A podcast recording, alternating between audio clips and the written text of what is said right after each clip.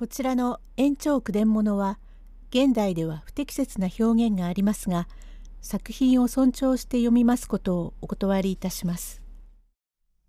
泡田口示す笛竹第73席仙太郎が十三郎に小言を言っていると巡礼が突然出てきて十三郎をぶちます。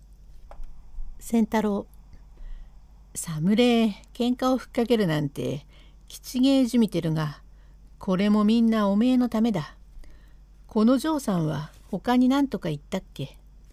そうそう。紀ノ国屋という滅法に立派な家へ片付いたのだが赤旦那とかいうのが滅法にいい男なんで他に色があってその色が死んでしまって恨んでたたってどうとかして化け物が出るとか言うのでこのお嬢さんと夫婦になってればその若旦那の病名が治らねえから仕方なしにご離縁になったが大きな腹抱えて世間に顔向けができねえ。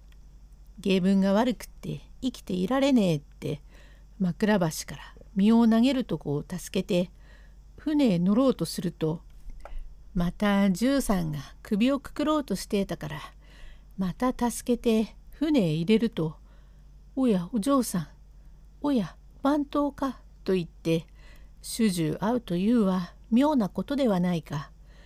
そこで俺の考えにはお嬢さんを万年長のお棚へ送ってってあげて実は番地さんを去年助けたがお刀が出たら出たらと思って今まで伸び伸びになったためご沙汰しねえは重々すみませんが番地さんを連れてきましたとお嬢さんをお助け申した角で番地さんがお棚へ帰れば方々手づるもあって刀の戦議もしやすかろうと思うからご主人へ話をつけるまでは死ぬの生きるのって軽はずみなことをしちゃ困るぜ。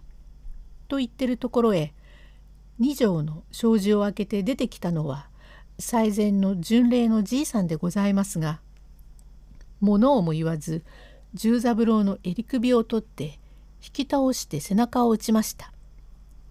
センタなんだなんだおかじ。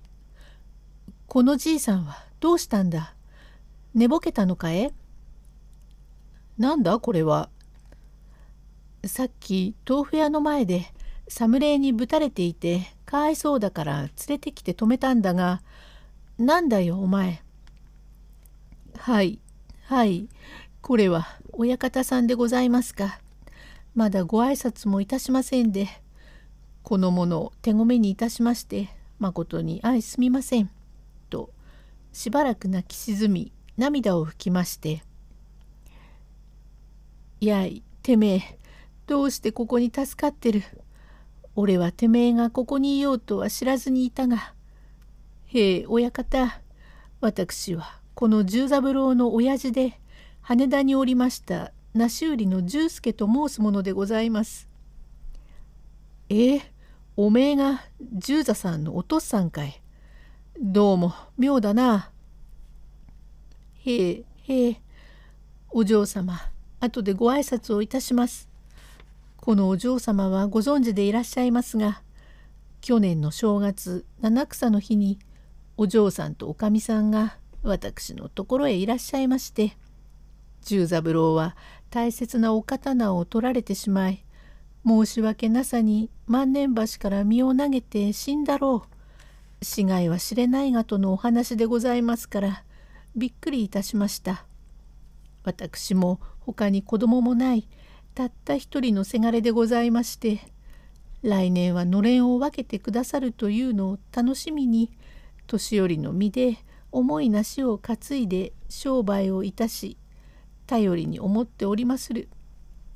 こいつが身を投げて死んだと聞いた時にはいっそ人思いに死んでしまいたいと思いましたがまさかに死ぬにも死なれず前世の約束事と思いましたから内をしまって追いずるをかけ罪滅ぼしのために西国33番の札所を回りましたのはひょっと面目ないと思って田舎にでも隠れてて食うや食わずに痩せ衰えていはしないかそれとも淵川へ身を投げても観音様のご利益で海辺へ流れ着いていやしないかと思って観音様へ無理な護願をかけてようようと四国を回って一年半ぶりで江戸へ帰ってきてここで侍に殺されるところこちらのおかみさんに助けられこなた様のご厄介になったわけだがここのお家にてめえが助かっているとは実に夢のようなことでございます。はい。今あそこで聞いていれば親方さんがてめえの命を助けてくださるのみならず命がけで刀の戦技までしてくださるご親切それを無にして駆け出したということだがてめえのように死にたがるやつはねそんなことをしてこなたに住むかえ。やい。第74席。翌日仙太郎は皆を連れて正七の家に向かいます。用語解説。うさぎのペンタラコうさぎの餅つきの用事語。仙太郎。おじいさん待ちね。えおめえの言うことはもっともだが。まあ安心しね。え十座さんは去年の2月こっそり羽田へおめえを探しに行ったら出し抜けにいなくなったから。大方身でも投げて死んだろう海へでも飛び込んだかもしれないというので親父がそういうわけになっちゃ生きてはいられねえって騒ぐのを止めておいたんだが十座さんはおめえを死んだと思いおめえは十座さんを死んだと思ったのが多芸に助かってて会うってくれめでてえことはないから何も仏に当たらねえ。まことに妙なわけだ。十助はいはいなんともはやご親切様のお心がけお礼の申し上げようもございませんがつい腹立ち紛れに手ごめなことをいたしました。どうかご勘弁を願います。何？勘弁も何もいりやしねえ。安吉親子とも助かってて無事に会うってえのはこいつは妙だね。なんだって親子主従が死のうとして枕橋でお父さんが首をくくろうとしたりお嬢さんが巡礼になったり従さんが身を投げたりしてみんな助かったんだからね。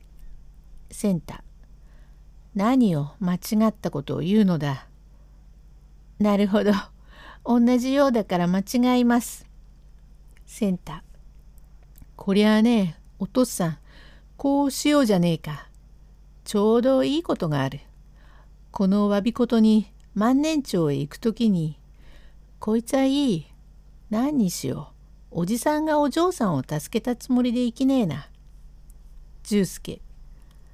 どういたしまして、嘘はいけません。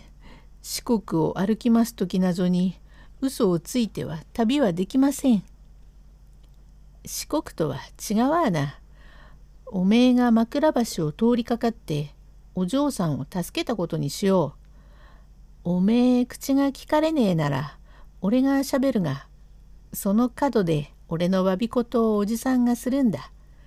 それから十三のわびことをしてもともと通りに収まることにしようじゃねえか。何分？よろしゅう願います。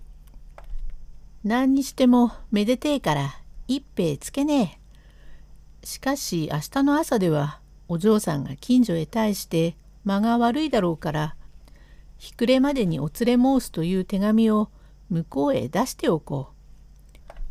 と仙太郎の情けから図らざることで親子四十が無事に助かりましたが短よゆえたちまちに明けました。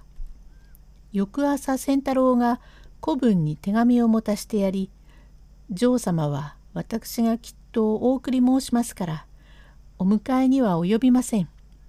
私が参るまでお宅にお待ちくださいということを書いて送り日暮れからありもの船へ梨売重助とお雪を乗せてこぎ出し万年の貸しへ船をもやって上へ上がりセンタここかの？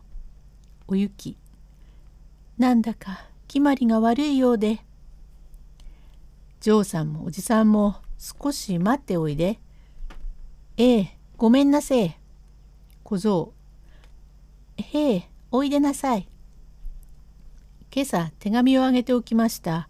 伊皿郷出町の似たりの仙太郎というもんで。